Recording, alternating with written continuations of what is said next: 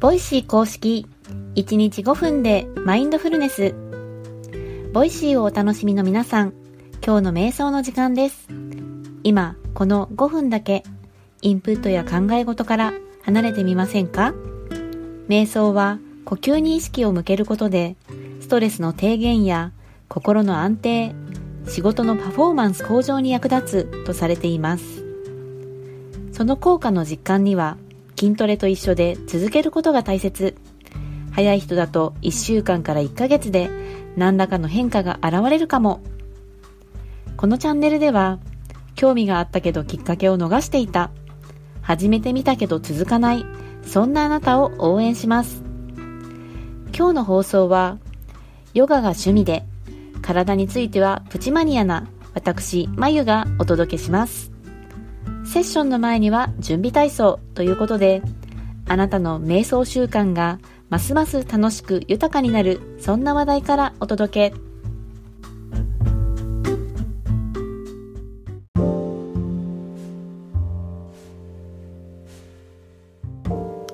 マインドフルネスな状態と聞き、どんなイメージを抱きますか？さあ、マインドフルネスを目指そうと思っても、一度も体感したことのない状態を目指すのはゴールがどこだかわからず、迷子になってしまいますよね。なんとなく、マインドフルネスイコール、ストレスがなく心が安定している状態といったイメージを持っている方もいるのではないでしょうか。これは、マサチューセッツ大学のジョン・カバット・ジン博士が、マインドフルネスストレス低減法を開発し、世界中に広めたことが背景にあります。本来の意味するところは、ストレスやリラックスとは別軸だそうで、面白い例え話があるのでご紹介します。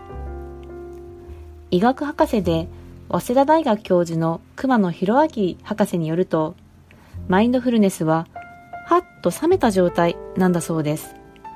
その逆は、心あらずの状態となります。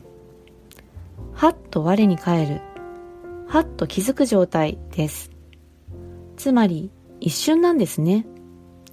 これをできるだけ長く維持する揺らいでも気づいて戻ってくる。これがマインドフルネスの目標だと言います。著作の中で分かりやすい例を挙げられています。イメージしながら聞いてみてください。あなたは友人から相談事をされています。最初は聞く耳を立てているのですが、だんだんと気もそぞろになってきて、スマートフォンをいじり出します。その時に友人から、おいと声をかけられます。あ、ごめんごめんと我に返るその瞬間、その瞬間の心の動きがマインドフルネスだというのです。本の中では、あなたは相談する側で書かれているのですが、ここでは相談を受ける側で話してみました。この、はっと我に返ったり、今に戻ったりしやすくする訓練は、瞑想やヨガで積むことができると言います。マインドフルネスは、あのわずか一瞬の心と脳の空白を言うんですね。そして、練習によって誰にでも体得し、持続できるものなのだそうです。あなたの目指すゴールは、はっと我に返った状態をできるだけ長く持続すること。ゴールが明確になったところで、継続のモチベーションが湧いてきましたか？それでは、セッションに入っていきましょう。落ち着ける静かな空間で、椅子に座るか、床に足を組むかしてお待ちください。朝の身支度や通勤中にながら聞きしている方、このチャンネルでは、〇〇しながらできるながら瞑想も準備中です。それまでの間と言ってはなんですが、毎日続けることがマインドフルネス得得への近道とされています。今置かれた環境で、あなたのスタイルで、音声ガイドに耳を傾けてみましょう。普段、音声の速度を変えている方は、1倍速に戻すのも忘れないでくださいね。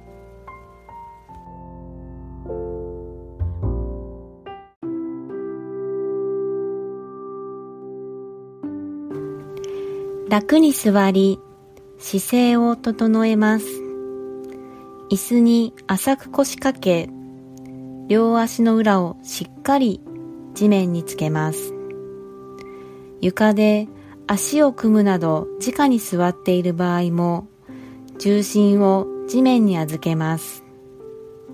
背筋を伸ばし頭を軽く持ち上げその他の余計な力を抜いていきましょう。肩の力が抜けきらない場合、両肩を持ち上げストンと落として脱力します。両肩を水平に保ちます。手は軽く握るか手のひらを上に向けた状態で膝の上に軽く乗せます。目は軽く閉じるか半眼の状態で少し先の一点を見つめます。一度大きな呼吸をしていきましょう。鼻からゆっくり吸って吐き切っていきます。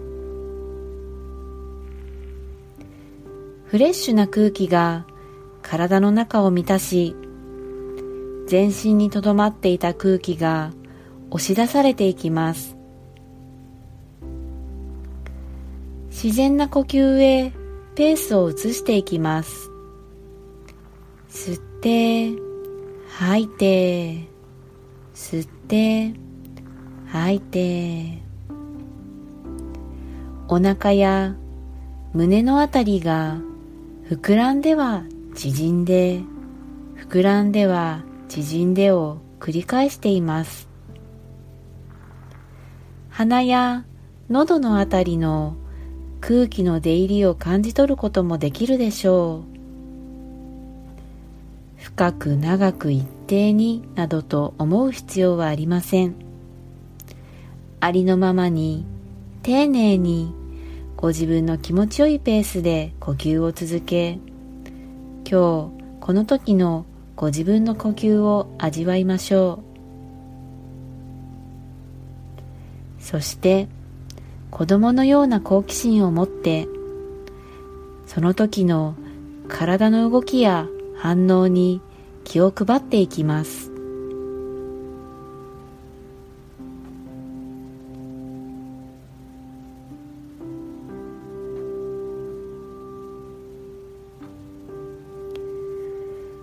呼吸を送り込むたびに体が緩んで緊張や凝りがほぐれていきます。胸お腹背中腰回り。右手左手。右足左足。一つ一つ意識を向け。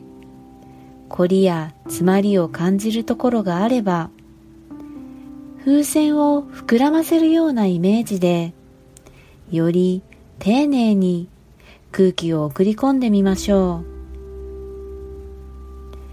この時間のこの時にしかない呼吸に意識を向けることで今この時のご自分の状態昨日との違いに気がつくことがあるかもしれません。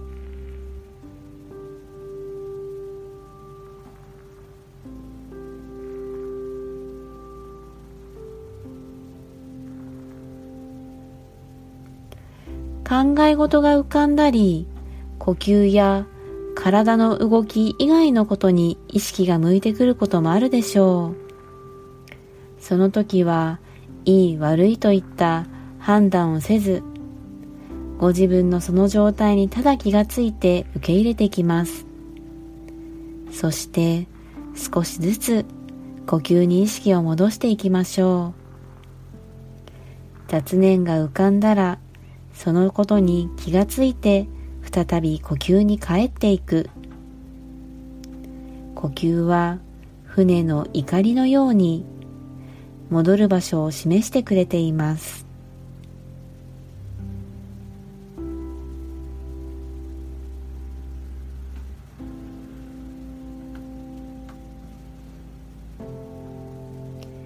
それでは一度大きな呼吸をしていきましょう。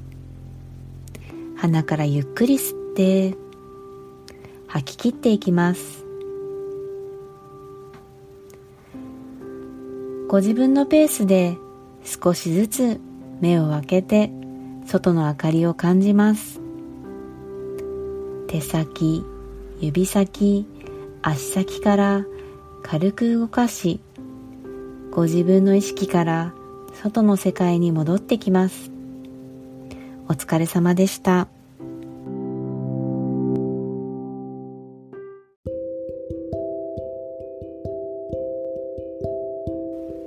いかがでしたでしょうか？昨日より少しでも長く呼吸に集中できた気に留めなかった体の調子に意識を向けられた。そういった手応えがあれば、その感覚を十分に味わってください。今日は冒頭のワントピックで、マインドフルネスな状態とは、あなたが上の空の時、ねえねえ、おいなんて呼ばれて、我に返る一瞬の空白という話をしました。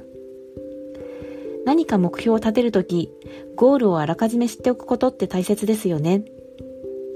ゴールの正体が不明なまま突き進むよりも、ゴールをできるだけ具体的にイメージして、できれば先回りして疑似体験しておいた方が、到達が圧倒的に速くなります。なぜならあなたはゴールを知っているから。皆さんも覚えがありませんか？子供の頃、初めて自転車に乗った時、誰かに補助してもらって、倒れずにまっすぐ進む感覚を覚えたことで、怖がらずにペダルを踏み込むことができ、いつの間にか乗りこなしていたのではないでしょうか？マインドフルネスは非常に個人的な体験であり感覚です。自分の中の体験を取り出して隣の人と答え合わせしたりできません。我に返る瞬間というのは誰もが経験していてリアルに思い起こすことができます。瞑想を続ける上で助けになるのではないでしょうか。今日の放送はここまでです。このチャンネルは冒頭のワントピックと音声ガイドによる瞑想という構成で毎日放送しています。パーソナリティはまゆとカズが日替わりで担当。二人ともリスナーの皆さんと瞑想を習慣化していくことに静かに心を燃やしています。気に入っていただけたらチャンネルフォロー、コメント、SNS でシェアいただけると嬉しいです。この時間を持てたことに感謝し、この後の時間が穏やかで満ち足りたものになりますように。今日の担当はまゆでした。明日の数の放送もお楽しみに。それでは。